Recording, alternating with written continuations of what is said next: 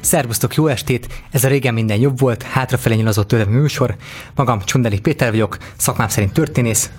Itt ülök Balázsi Istvánnal, műsorunk visszatérő ideológusával. Szép jó estét! Valamint ma esti vendégünkkel, aki fő már... Ideológusával, fő ideológus. Valamint ma esti vendégünkkel, aki korábban már járt nálunk, Ronsis Gergő, történész, a, az egykori akadémiai Történettudományi Intézetnek a tudományos munkatársa. Szervusztok, és köszönöm a meghívást. Ugye, Gergőnek a, a szakterülete, tehát kivételesen átfogó, amely kapcsolatban ma este kértük, hogy jöjjön el. Ez kifizetett a nemzetközi kapcsolatok és annak a klasszikus realista iskolája, amelyről egy külön könyvet is írt, ez 2009-ben jelent meg, a Lehetetlen Művészete című opus ez. Na most kik is voltak ezek a klasszikus realisták? Ez a klasszikus realizmus, amely talán félúton helyezkedik el egyébként, a, amit mi ismerünk, és ma gyakran, Trianon kapcsán gyakran hallható vízoni idealista külpolitika, valamint a kifejezetten ilyen, ilyen érdekcentrikus, ugye nagyhatalomnak nincsenek értékei, csak érdekei, tehát ez a, a adott esetben akár feltéve, hogy, hogy nagyon leegyszerűsítem, ez a, a Trumpi külpolitika, amit olvasok, hogy a kettő között helyezkedni kell talán, és kifejezetten egy... Illetve van a kettőnek metszete.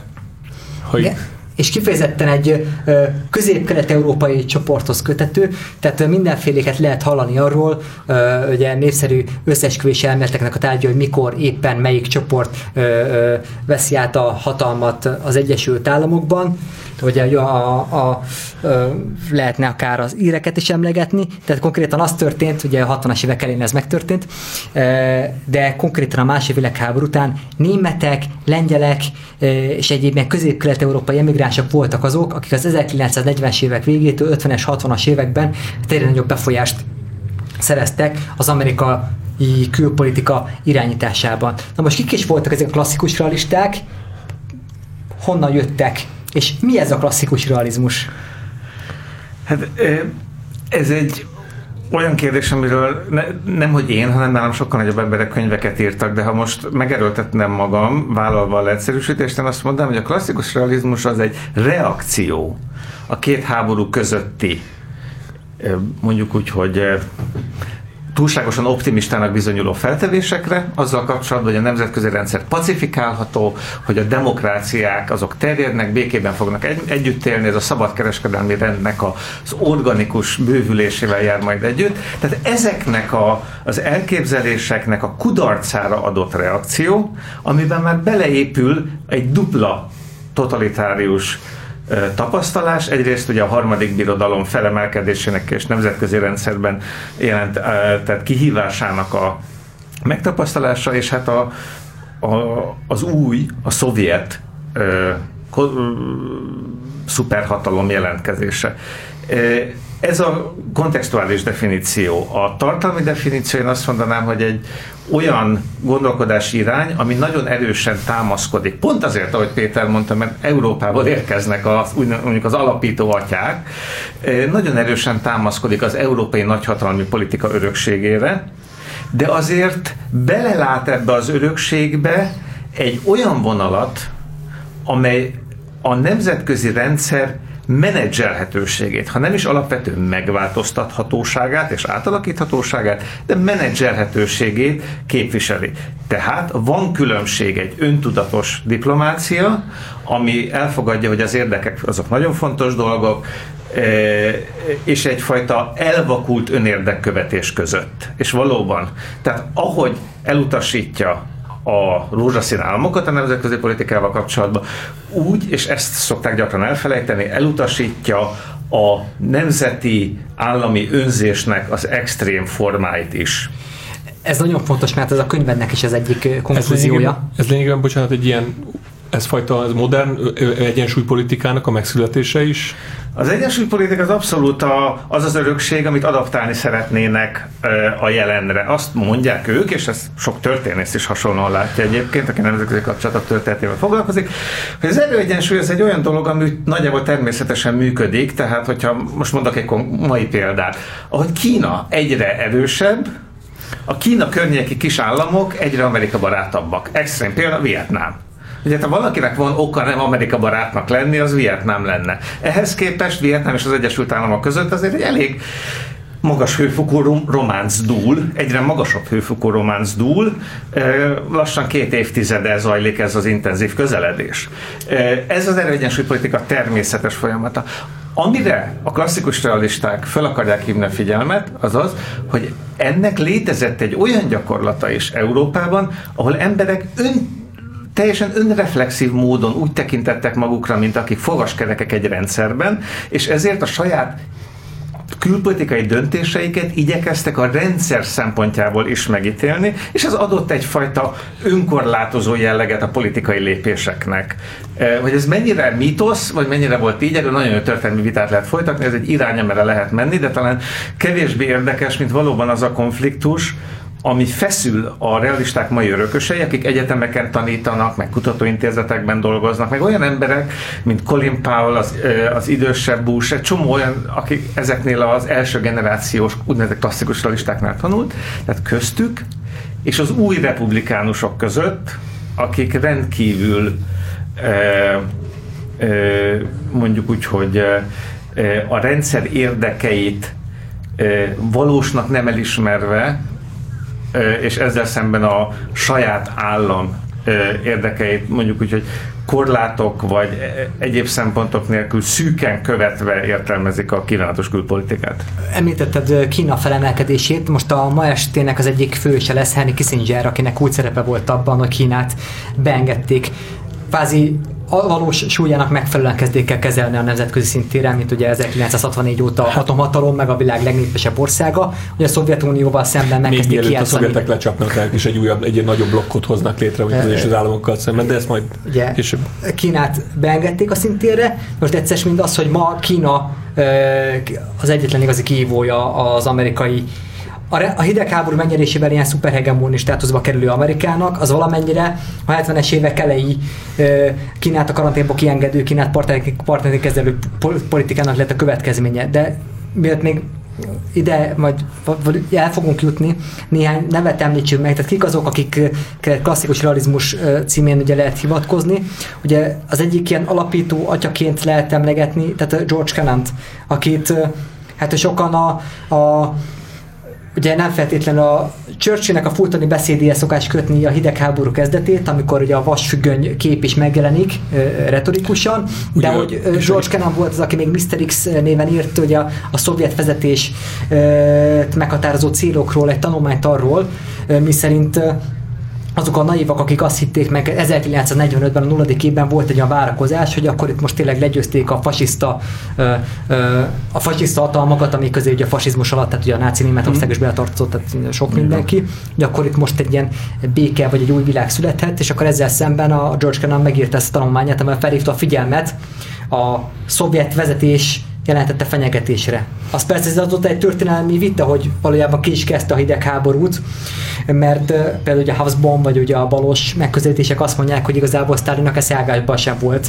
egy másik világháborúban kivérzett 25-től 50 millió ember vesztő Szovjetuniónak úgy a konfliktusba bonyolódnia. Tehát nem, nem a Szovjetunió volt az, amely, amely kezdte hidegháborút, hanem hát az adott esetben azok, mint például Kenan, aki viszont túlságosan rosszat tételezett föl, vagy, vagy félreértett a szovjet szándékokat. Most nem tudom, hogy a Kenannak az elemzése az mennyire volt helyes 1946-ban. Hát interpretáció nem is létezik, ami szerint a szovjeteknek bármilyen érdekük is fűződött volna az Egyesült Államokkal való konfrontálódásra. Tehát Kivéve a mai terrorházának a konferenciáin. És, és nem, az, az, az, az érdekes, és ezt, ezt, ezt gyakran elfelejtjük, hogy Canon kétfele szabdalt. Ez a úgynevezett hosszú távirat, ő akkor tanácsosa volt a moszkvai amerikai követségnek, onnan jött haza, utána lett aztán egyik első számú kommentátor. Ő volt az első ember, aki a tervezési főosztályt vezette a külügyminisztériumban. Ez lett, ez, volt az, ez lett az úgynevezett tudós pozíció, ezt azóta is az akadémiából importált emberek szokták betölteni. Kennen volt az első, ő, ő, ő neki csinálták, de ezt még az eredeti verziót azt még Moszkvából írta, és nagyon fontos, hogy ő klasszikus realistaként ott is azt mondta, nem szabad azt feltételeznünk, hogy a szovjetekkel egymásba fogunk borulni, mert egy nagyhatalomnak mindig vannak érdekei, az ideológiák is valós dolgok, ő a szovjetek eleve félnek tőlünk, rossz, rossz személyen fognak eljárni, ez így is volt, tehát itt én azt mondom, hogy nem a felelőst kell keresni, ez egy, egy félelem spirálban bontakoztak ki a dolgok 45 után, tehát a kölcsönös bizalmatlanság légkörében, amit hát ö, nehéz lett volna szerintem elkerülni. De az ellen is intett, hogy a szovjeteket annak azért, mert ők kommunisták, valamilyen fajta boszorkányüldözésem, vagy keresztes hadjárat szerűen kelljen ellenük fordulni, és semmiféle bizalomépítő lépésre nem marad akkor tér. Tehát a hosszú távirat arról szólt, hogy felejtsük el az ábrándjainkat egy szép új világról, már az első világháború után is megégettük magunkat, de ne essünk át a ló másik oldalára, ez nem a náci Németország elleni háború.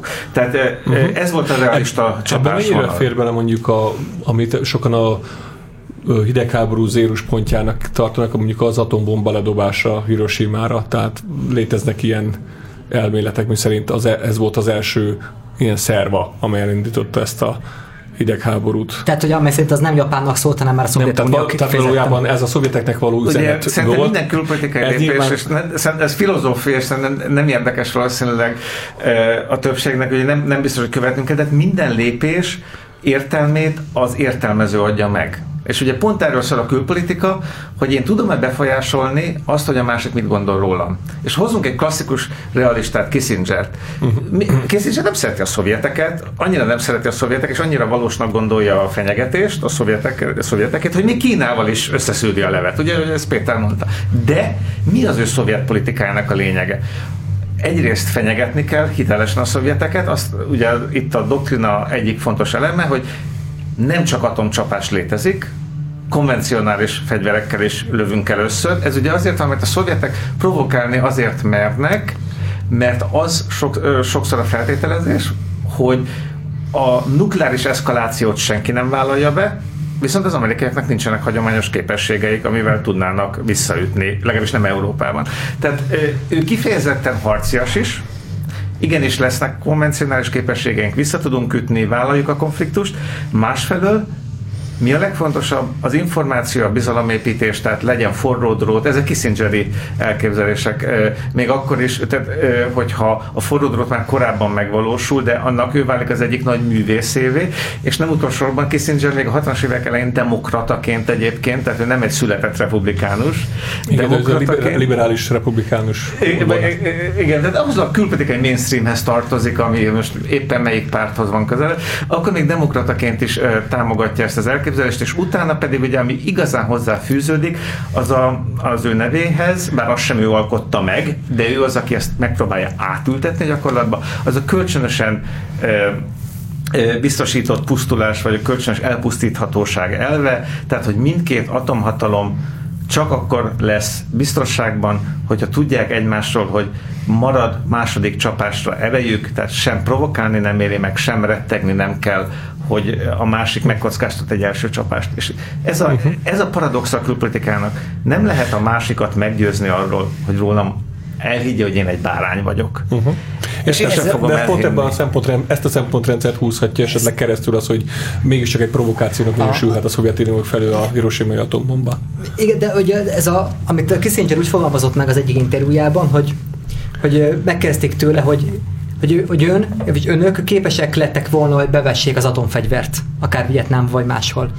És erre ö, ö, azt válaszolta Kissinger, hogyha felvállalom azt, hogy hajlandó vagyok bevetni az atomfegyvert, akkor sose kell bevetni. Mert akkor az olyan elretentő erőt feltételez, hogy a kölcsönös pusztulás senki se vállalja.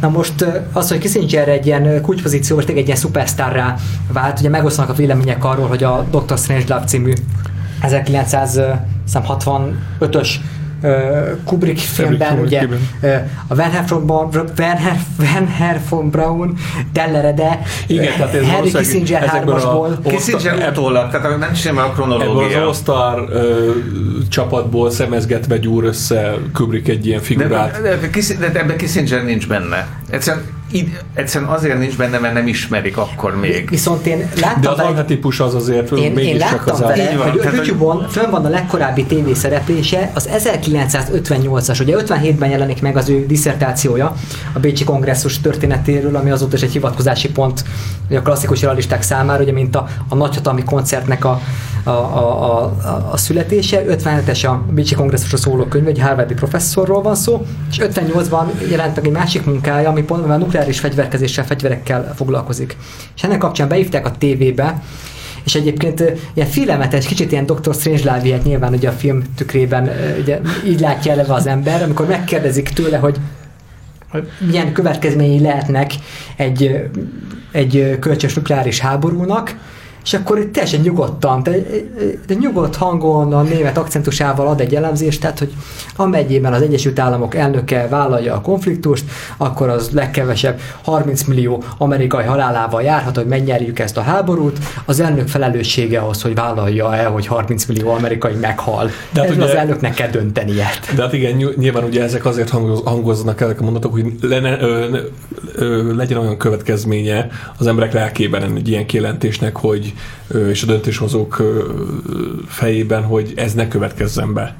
Atomfegyverre alapvetően azért, azért hogy le a De tárgyalóasztalhoz. ugye került a, a, média a, a nemzetbiztonsági tanácsadó is majd kis. Na most a, a George, aki szintén német, és lesznek még pár prezentálva, ugye Pipes, aki Szári Oroszország, meg Szovjetunió történet foglalkozik, ő szintén ő, ő lengyel, nagyon Na most szintén kiket kéne megemlíteni az 50-es évek elén, akik mint egy teoretikusként, ha nem is a politikába belépő figuraként eltek az USA-ra. Ezt Pisti úgy fogalmazta meg a műsorozták az amerikai közvéleményt. A, az idealizmusból, ugye, hogy az erőpolitikára, a, Igen, tehát ez az ugye- erőpolitika jelentőségére. Ennek amerikai politikájára le- jellemző volt ez a ugye Tócs fia, tibet európai ö, ilyen teflon prof nevezte az elnöknek, tehát ez mind a, mind a Nixon Kissinger, mind a Ez kb. a, ö, ők ö, páros. ez a Nixon, Ford, ö, Carter, igen, tehát jellemző. ezek a, a puhány amerikai elnök, de alap, még ö, tenger, és ez, rá lehet ezt húzni. De ebben nem menjünk pedig ré, de mondjuk Carterre ez, ez sok szempontból igaz lehet. De talán- nem tudunk építeni, de úgy lehetne fel gyors arcképtárat, hogy a KH sok szempontból rá, azt hiszem másodgenerál elkötelezett antináci, de az a fajta antináci, aki amellett érvel, hogy nem imá, imával fog megdőlni a harmadik birodalom, hanem valamilyen eh, fajta eh, reálpolitikával. Cselekvéssel. Igen. És egy, egy csomó mindent ő azért követ és ismer az európai politikatudományból, tud Carl Schmittről is, ami nem azt jelenti, hogy szimpatikusnak találja, de ugye számot kell vetni azzal, hogy a, a politikában vannak választások, konfliktusok, és, és, a, és ez egy hatalmi kérdés. is. Röviden a Kárspitát mutasd be a hallgatóknak, hogy mi, mi az ő jelentősége. Carl Schmitt... Egyszerűen ugye kismértékben gyógyszer, nagymértékben méreg, ezt egyszer úgy, így fogalmaztad meg nekem még több mint tíz éve. Idéztem, akkor idéztem egy, egy német kutatót egyébként, Andreas Bénkét, de, de én azt mondanám, hogy a mi szempontunkból, hiszen sokat lehetne az ő életművéről is beszélni és vitázni, a mi szempontunkból aztán úgy definiálható, mint egy olyan szélsőséges voluntarista a politikai aki ö, egyébként sok szempontból valószínűleg helyesen ö, érezze arra, hogy minden konfliktus akkor válik politikai természetűvé, akkor nevezzük politikainak, amikor elég élessé válik, és ezek mellett a konfliktusok mellett törésvonalak mentén törésvonalak alakulnak ki, és a, a politikában mindig is van egy tribalizmus, eh, és mindig van egy elvárás, hogy valaki hozzon döntéseket, és, és ezeket könyörtelenül hajtsa végre. Ilyen értelemben ő, ő valahol egy olyan fajta, szerintem politikai disztópiának a híve, amiben zárt politikai közösségeket vezető, szuverén figurák egymással egy alapvetően konfliktusos viszonyban vannak. Tehát az ő világában ne, nincs tartós béke, az ő világában eh, még igazi magyarázata sincs, olyan, mint Hessler ezredes a halál 50 órájában, megkezdett tiszti szolgálat, ezredes úr, győztünk? Nem, Konrád, ezredes úr, veszt? Nem, Konrád, akkor mi történt? A helyzet a lehető legjobb, a háború folytatódik. Ez a kicsit fatalizmus. és, és, és nem véletlen, tehát Schmidt félúton van szerintem a nácik meg a porosz, poroszosság között. És ahogy Hessler ezredes is. Igen. Nem fullos náci, nem egy SS szadista, de nem is tud kitörni a militarista világképből. Hisz, mert akkor van rá szüksége. Világnak. Ehhez képest szerintem klasszikus realisták Niburul az élen azt mondják, hogy ilyen a világ, de azért mi nem ilyen világot akarunk. Aha. És a megérkező szereplőknek ebben a panteonban az a közös tulajdonság, hogy mind a német kultúrán szocializálódtak, amiben benne van Nietzsche, benne van Max Weber, aki egy liberál, liberális politikus, amikor éppen politikus, de azért az ő politikai filozófiája is egy, egy hogy mondjam, nem egy galamb filozófia azért. Hozzák magukkal a reálpolitikai tudást, a történelmi tapasztalatot és ezt a konfliktus tapasztalatot. Hans Morgenthau, aki Ferrerónál tanul egyébként Svájcban, akinél Bibó István is, hogyha érdekel valakit, hogy mondjuk Bibónak miért vannak nemzetközi politikai írásai, és azok miért hasonlítanak olyan rettentően a klasszikus realista ö, szövegekre, például a nuklearitásról, az egyik magyarázat az, hogy ugyanazok a tanáraik részben. De Hans Morgenthau, aki a Politics Among Nations címén alap szöveget írja, ez az első széles körben használt nemzetközi kapcsolatok tankönyv Amerikában. Kissingerről volt szó, Cannonról volt szó. Cannon is harmadik generációs, azt hiszem, német származás, régebb óta ott van, elkötelezett antináci, liberális konzervatív, vagy konzervatív liberális. ki John. Lucasnak volt levez, levező társa, tehát meg is jelentek magyarul is a Igen, és levelezései. egyébként, hogy ha nem tudom, hogy azok hallgatnak-e minket, akik, akik úgy gondolják, hogy Trianon az a franciák lelken szárad, hát Cannonnál a francia külpolitika idézőjeles mondjuk bornírtságának nagyobb, bornírtságának nagyobb kritikusa nem létezett, tehát ő igazán szenvedélyesen gyűlölte a franciákat. Azt gondolta, hogy, eh, ment a régi francia politikát, azt gondolta, hogy ők okozták az első világháborút, és erről írt 3x600 oldalt is. Eh, Tehát eh, egy, egy, egy, egy igazi belekergették, belekergették a központi hatalmakat a, a, a, a háborúban a Kennedy olvasatban, de ezért vannak angol szászok is, Arnold Wolfers, uh, T.J.R. Fox, uh, ilyenek, de Quincy Wright, de uh, uh, Ausztriából érkezik uh, francia-spanyol kitérővel Stanley Hoffman, uh, aki majd az amerikai Európa tanulmányok alapítótjája lesz, Ernst Haas, aki egy uh, uh, kicsit liberálisabb a klasszikus realistáknál, sokat vitáznak is, és még egy sor kismester. Tehát azt szerintem abszolút megállja a helyét azt mondani, hogy az amerikai külpolitika tudománynak ezt a hagyományos módszertant követő iskoláját, ezt Közép-Európak alapítják meg, és az ő versenytársaik, azok az amerikai társadalomtudományból kinőtt kvantitatív kutatók, mint Morton Kaplan,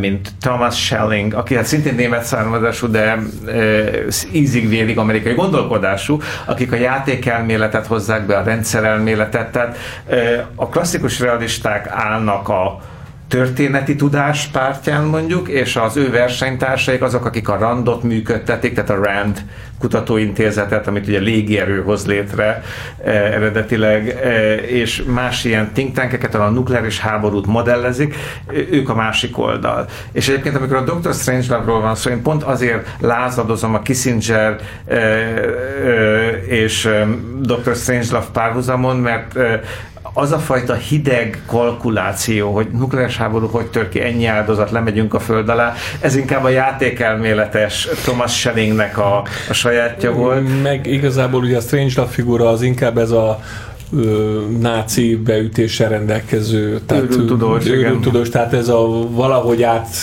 átjutott azon a kerítésen, hogy a politika másik oldalára. Igen, tehát azért, Ö, tehát a- ez, ez, ez, az az nem jellemző. Nem, nem jellemző. Elég sokat tudsz a rakétákról, akkor lehetél bármekkora náci. Igen. És ezzel még a szovjetek is így voltak.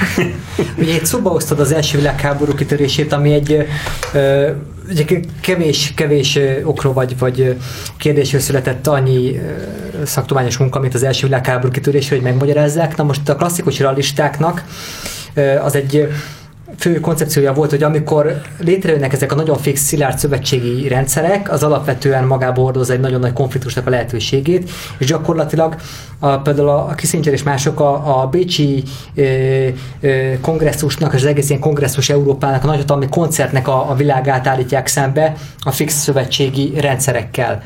Tehát, ha jól értelmezem, akkor a, a Kissingeri politikának, meg a világlátásnak az a lényege, hogy ugye senki, és ebben különbözik akár, akár Schmidt-től talán, tehát hogy a barát és az ellenség az nem állandó, hanem mindig helyzettől függ, tehát kontextualizált, hogy mindig változnak a barátaink és az ellenségeink, emiatt nem, nem is kellnek szövetségi Igen, rendszerek, tehát hanem mindig alkalmi szövetségek. mindig alkalmi szövetségesek, mikor ki- kitemelünk be a játékba, hogy fenntartsuk ezt a, ezt a, a magát a nemzetközi rendszernek a biztonságát. És ugye ez a különbség, amit te is mondtál, a, mondjuk a klasszikus realistáknál, és a, hát a, akár az ilyen trumpiánosok mögött, hogy a Illetve klasszikus hogy, realistáknál... illetve, hogy egy olyan viszonyrendszer föntartása ö, legyen állandó, ahol minden fél kölcsönösen ki van szolgáltatva a másiknak. Ezáltal a folyamatosan ö, ne tudjon olyan dolgokat megtenni, hogy megborítja annyira a táblát, hogy minden bábú megdőljön. Egy Kissinger az egyik, amikor egyik legjobb Nietzsche pillanatában, nem volt neki sok azért, tehát szépen tisztán ír, de nem egy Nietzsche költő,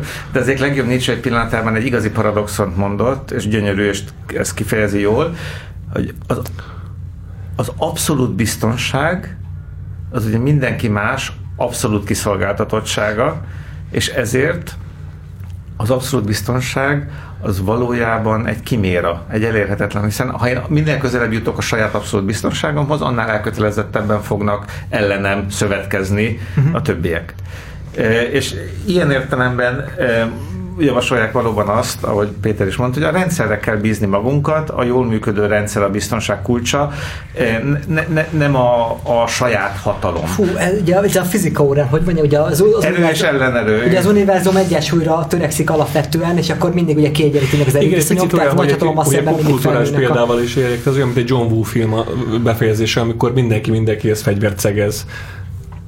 Igen, az milyen stand-off? De van is egy Mexikói szó. felállás. Igen, Igen, stand-up, igen, igen, igen, igen, az a amikor mindenki mindenki. És hogy az, az valahogy biztonságosabb. Most, hogy mitől lesz biztonságosabb, ezen lehet e, hosszan gondolkodni, de nyilvánvalóan minél több információt tudunk, minél meggyőzőbben hiszek abban, hogy valójában minden, mindannyian vagyunk annyira normálisak, hogy a saját bőrünkkel szeretnénk távozni.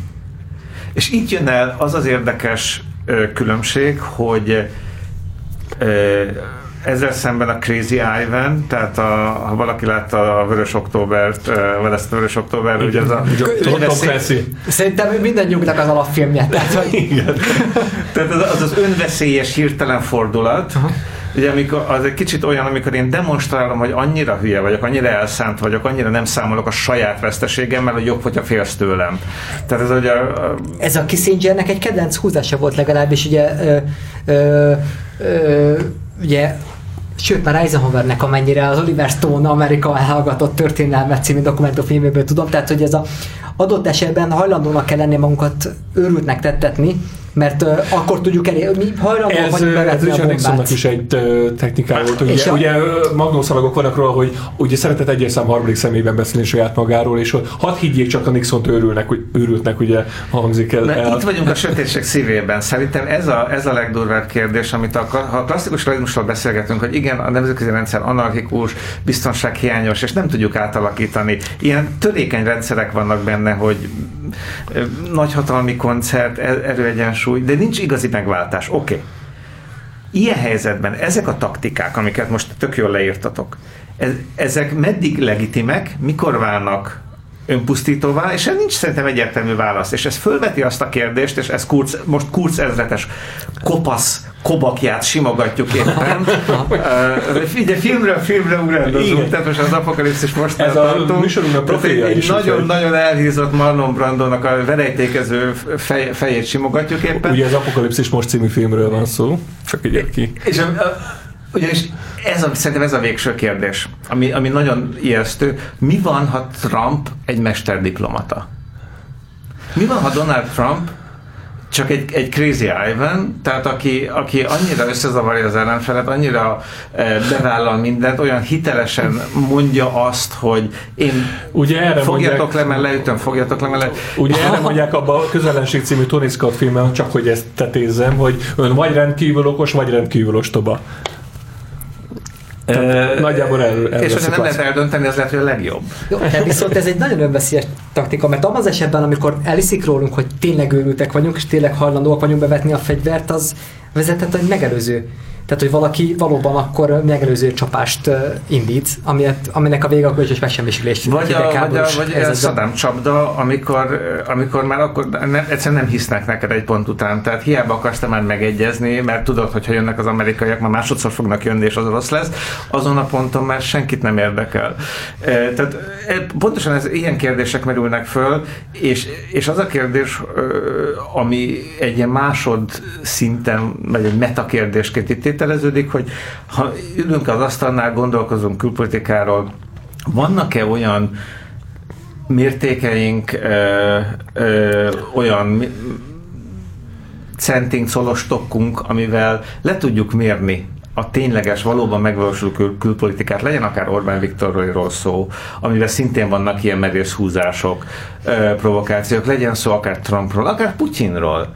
Ö, és azt tudjuk-e mondani, hogy aha, itt egy határ, ami megkülönböztetné a reál, felelős reálpolitikust a felelőtlen, nem tudom, kalandortól, és azért itt szerintem a klasszikus realizmus kicsit cserben hagy minket, mert, mert egy ilyen ízig-vérig konzervatív válaszsal szerintem erre Kissinger annyit tudna mondani, hogy Hát minden a mértékben van, és aki, aki érzi a külpolitikát, az tudja, hogy hol vannak ezek a határok. De ezzel mi szerintem nem vagyunk feltétlenül igen, igen, tehát nincs egy objektív mérce erre. Most magában itt a két, két szélső megközelítése nemzetközi kapcsolatoknak, az egyik mondjuk a klasszikus, ez a Kissinger, tehát most itt talán ugye a Világrend című könyve, vagy akár a diplomáciát is említetnénk, amely egy történelmi munka, végig megy különböző háborúkon, konfliktusokon, csak azokból próbál meg levonni valami, valami következtetést. A másik meg mondjuk a az ilyen játékelméleti iskolák, amik ilyen fogoly dilemmákkal, mindenekkel próbálják megközelíteni a nagyhatalmi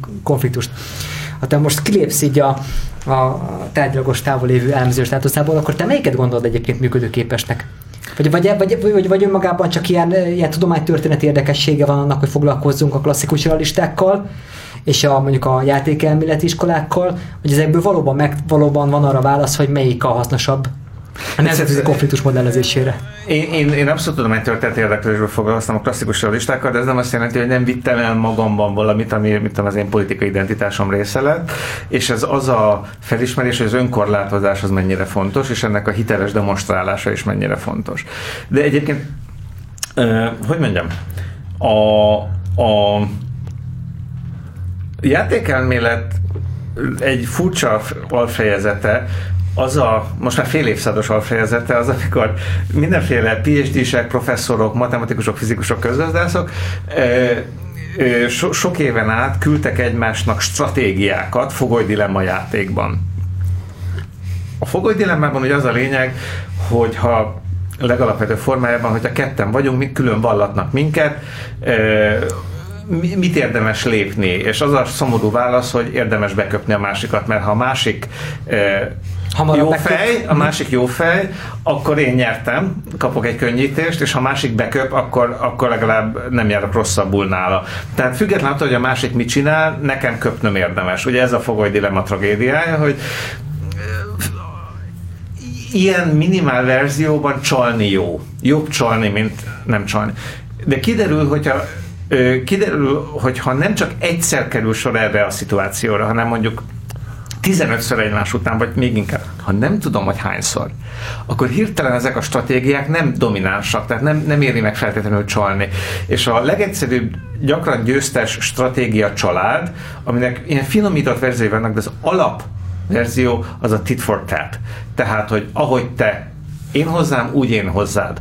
Tehát egy pozitív nyitás, tehát egy kooperatív nyitást vállal az egyik játékos, és utána mindig lemásolja a másik játékosnak a ha csalt, akkor csalok, ha igazat mondott, akkor igazat mondott. Ez volt ö, hosszú éveken át ezekben a körversenyekben a győztes stratégia. Tehát, hogyha ö, ö, sok, sokszor egymás után fogoly dilemmát játszunk, és nyerni kell benne, akkor a tit for tat alapú stratégiák, ennek a kicsit bonyolultabb verziói dominásnak bizonyultak. Ami azért volt egy nagyon érdekes és fontos érv, mert ez azt sugalta, hogy alapvetően feltételesen kooperatívnak lenni nem saját magunk fenékberúgása. És szerintem ennek, hogyha keressük egy külpolitikai leképeződését a közelmúltban, ez nagyjából Barack Obama. Tehát ez a, mindenkihez van egy, egy pozitív nyitásom, de utána hajlandó vagyok felven, felvállalni a konfliktust is. És majd akkor fogom a konfliktust elengedni, hogyha a másiktól láttam egy pozitívat. Tehát szerintem, ha, ha megnézi valaki közelről Barack Obama a külpolitikai lépéseit a szovjetek felé, a kínaiak fele, Oroszok. Oroszok, igen. Bocsánat.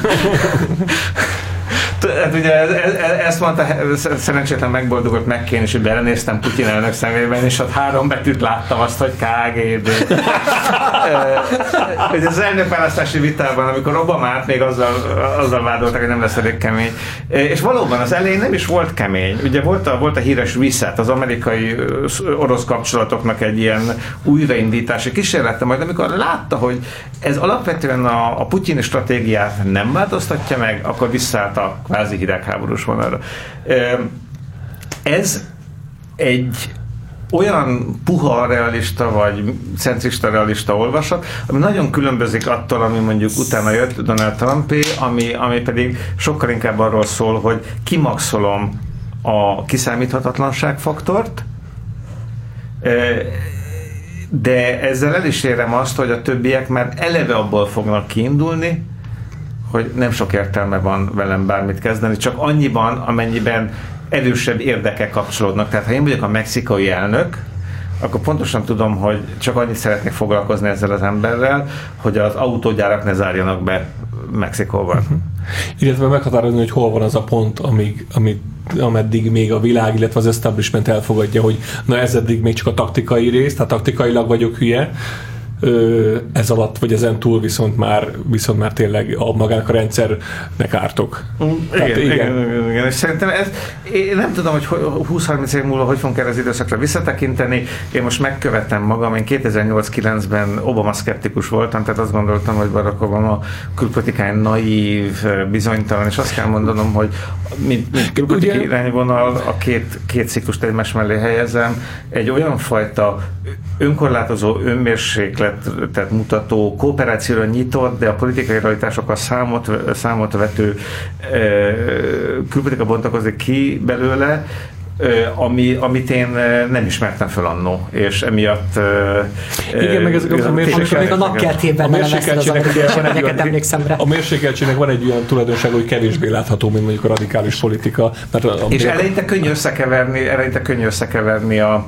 a, a puhasággal, vagy a, az illúziókkal. De hát mi történt itt? Ugye az történt, hogy amikor a, e, kiderült, hogy a, a, a kínai mondjuk úgy, hogy felemelkedéssel kapcsolatos egyre, egyre komolyabb ambíciók, azok nem lesznek kanalizálhatóak. Tehát az, az a Clinton által kidolgozott külpolitikai vonal, amit Bush is folytatott, amit Obama is megpróbált folytatni, hogy Kínát építsük bele a nemzetközi rendszerbe, intézményekbe, és itt tovább, és az nem fog működni, akkor, akkor ugye Obama meglépte a, a, a átlépte a Rubikont, és akkor azt mondta, jó, akkor csináljunk szabadkereskedelmi ö, ö, szerződést mindazokkal, akiket Kína fenyeget, ez lett volna ugye a csendes óceáni szabadkereskedelmi szerződés.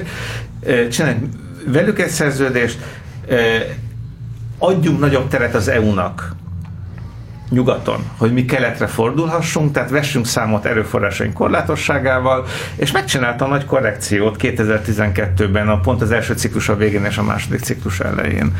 Egy ilyen szintű fordulatot ennyire jól levezényelve, én nem tudom, mikor láttunk utoljára a, a nagy politikában. És Kissingerre visszatérve, tehát ő, aki értelmiségéként, Harvard professzorként bekerült a nagy politika világába, miként boldogult? Az ő nemzetközi kapcsolatok múltjával kapcsolatos hatalmas tudását miként tudta kamatoztatni? Mennyire volt sikeres egyébként ez a Kissingeri diplomácia magában. Milyen, milyen siker mércéje? A Nobel békedél akkor nagyon... Jó, hát azt Yasser Arafat is megkapta, aki jönni tudott volna érte. Őszintén szólva, szerintem ezt nem lehet megválaszolni ezt a kérdést, ami pont Kissingerről mond el valamit. Hogy egy annyira ellentmondásos és komplex személyiség, hogy máig nem csillapodtak el a, azt hiszem a, a hullámok körülötte. Egyrészt, ha arról van szó, hogy dél-kelet-ázsiai farmokat kell, meg falvakat kell lebombázni, akkor that's a go az nyugodtan. Másfelől ő arra hivatkozik, hogy ezzel megoldott nagyobb konfliktusokat, elkerült nagyobb vérontásokat. Úgynevezett megelőz, megelőző csapás szerű döntések. Én, én azt hiszem, hogy a Nobel békedíjnak a maga pillanat, odaítélése pillanatában nem volt vitatottabb kitüntetettje, mint Henry Kissinger. Tehát ma már 45 Sőt, évvel ugye, később. Társ, tá, ugye a vietnámi tárgyaló partnerrel párban kapták, és a vietnám, az észak-vietnámi tárgyaló partner ugye vissza is utasította, nem is jött át. Így van, és, és azt hiszem, hogy ez, ez, ez kifejezi, nem csak a keleti blokk országaiban kellett akkor gyűlölni Henry Kissinger, tehát a nyugaton és a szabad nyugaton is hatalmas ellentábora volt, még az Egyesült Államokban is. Egy gyűlöltett történésze, azt hiszem alig ha volt a 20. századnak, az elényében egy történészről beszélünk. Igen, az, az ez, ez, egy érdekes feladat, és soha nem gondoltam így vele, és valóban. Egy olyan mértékben megosztó figura volt, aki a, a, azt hiszem a külügyminisztersége idején e, na, nagyobbat forgatott a, a, a világpolitika kerekén, mint, mint a legtöbben. Ha semmi más nem is nézünk meg, pusztán az, hogy a, az amerikai-szovjet viszonyt egy amerikai-kínai szovjet háromszögé kezdte el alakítani. Ez, ez egy olyan hogy mondjam, kopernikuszi fordulat, ami akármilyen következményei is voltak, és nyilván beláthatatlan következményei is voltak, ez, ez önmagában biztosítja az ő helyét a, a, a történelemkönyvekben. Ezzel együtt ha feltesszük azt a kérdést, hogy jobb hely lett Henry Kissinger miatt a világ, erre nagyon sokan azt mondanák, hogy nem. Nekem meg nincs rá válaszom, bevallom férfiasan. Igen, kinek a szemszögéből jobb egy ilyen, Igen, egy, egy ilyen fura ellentmondásos ö, figura. Én azt gondolom, azért is válhatott ő ennyire ellenségképé, mert ő, ő azt a figuratípus te, testesítette meg, amit általában a, a, a baloldali idealizmus az nagyon elutasít. Tehát az a fajta gyakorlatiasság, körzővonalazó politika, amit ő a világgal szemben tanúsított, az nem igazán fér bele az idealizmus, az idealisták, általában az értelmiség és a művész társadalomnak az értékrendszerébe. Tehát ő egy nagyon könnyű céltábla volt ahhoz, hogy, hogy őt bizonyos döntései alapján, és nem az alapján mérjük le, hogy mennyi, mennyi ö, utólag nem kalkulálható ö, ö, háborút ö, spórolt meg esetleg a világnak a döntéseivel.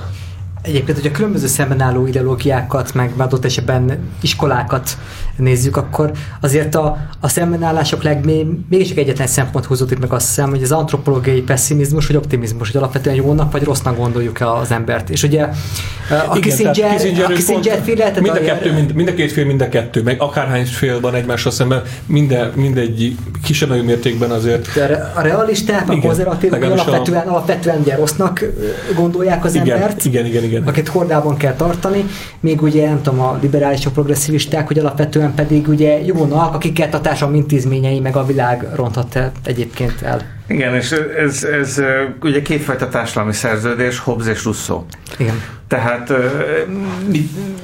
itt, itt, az, itt vannak valahol a, a nemzetközi politikai gondolkodásnak a gyökerei.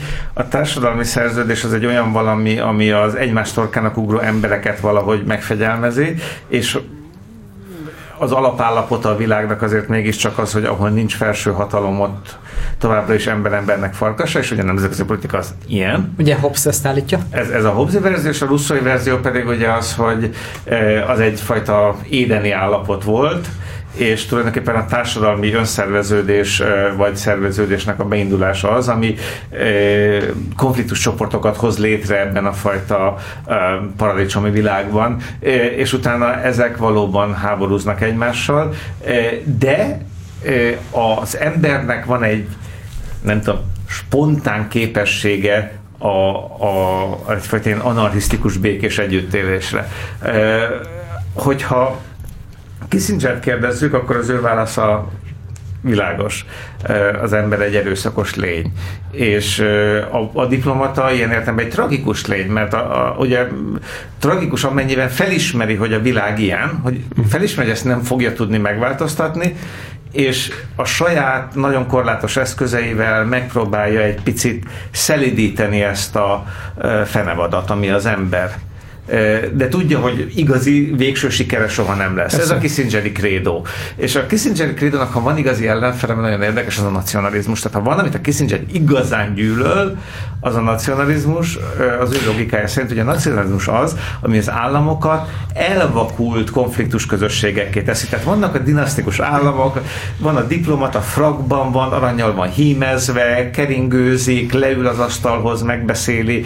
Hm, van egyébként egy zseniális uh, uh, Fry és uh, Lori sketch a YouTube-on, is fenn van a Westfali békéről, ez a kikéri Luxemburgot, hát lehet, hogy tudunk heringet savanyítani, jó lesz valamire, uh, Svédország elviszi. Tehát uh, ez a fajta logika, ami cinikus, de mégis ilyen arisztokratikus. Számot vet a világban. Igen, igen, ez, a fajta, ez a fajta alapvetően konzervatívoknak betudott világnézet, legalábbis a, a Kissinger értelemben. Ez azért, hogyha mondjuk elolvasod Tony Blair önéletrajzi könyvét, ez, ez már átszivárgotta egy picit a modern baloldal felé is, tehát ugye Tony Blair is arról beszél, hogy a politikus alapvetően csak reagál a világra, és, ezt tudom, és abból kell kiindulni az az éruspont, az a kiinduló pont, hogy ezt tudomásul vesszük, és ha ezt tudomásul vettük, akkor lehetőség nyílik egy picit változtatni a világot, ez és ez éppen elég. Hogy a, hogy a világ egy marha kontingens hely, tehát egy olyan hely, ahol egyik dologból következik a másik, amit nem lehet átszabni, ez, ez azért azt hiszem, hogy a, ennek a fajta közép középutas baloldalnak, vagy amit ugye a mai új Igen. balosok azt meg nem is volt baloldal. Azért mondtam, azért, mondtam, hogy a, azért használtam a modern baloldal a, kifejezést. Tehát a, a, a Schröder, Blair és egyéb üldüngök.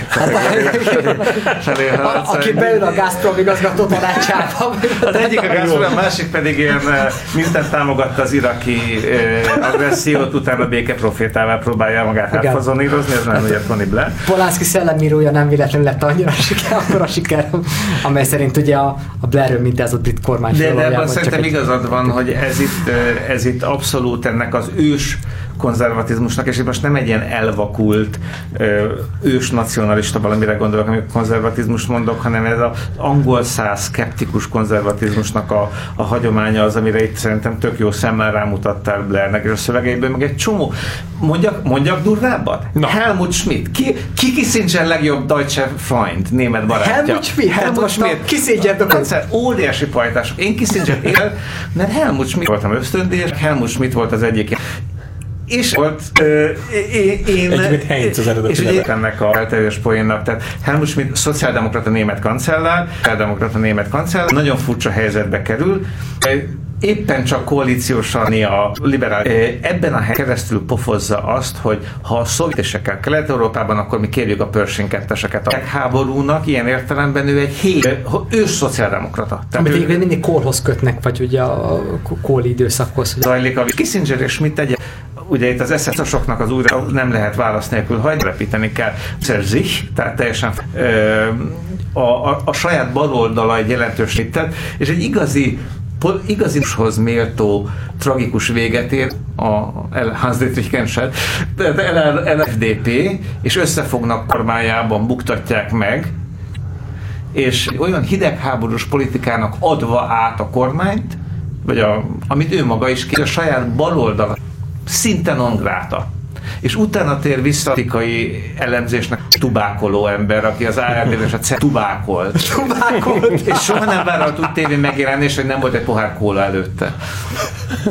De, de ez, ez Helmut Schmidt, Henry Kissinger legjobb német barátja. Ez mutatja azt hiszem azt, hogy a, a baloldali, tehát a, a, nyilván ez egy bal közép, a bal közép nyugat-európai politikai hagyományban is nagyon komoly hogy mondjam, praktikus, realista életművek vannak, és, és Kissinger nem lehet azt mondani, hogy mindenki, aki jobbos istenítette, közel sem, hajaj.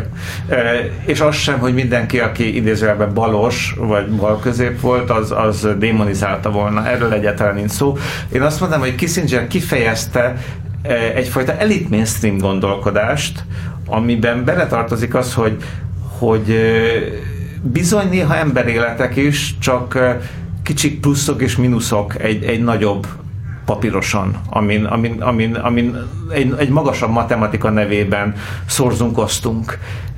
Ezt nem kell szeretnünk, de hogy a, a, a történelemnek ez az a tanulsága, hogy sajnos gyakran így történnek a dolgok, az igaz, Igen, és, és, és, és, és ezt sokan a baloldalon is Kissingernek elismerték inkább mint egyfajta tragikus hősi szembenézését az elkerülhetetlennel, sem mint egy ilyen hókuszpókszerű figuraként elítélték volna. Igen, úgy vált világfaragóvá, hogy elutasította azt a klasszikus világfaragói szerepet, amit az előtt a világ így Igen, tehát a, Megvált.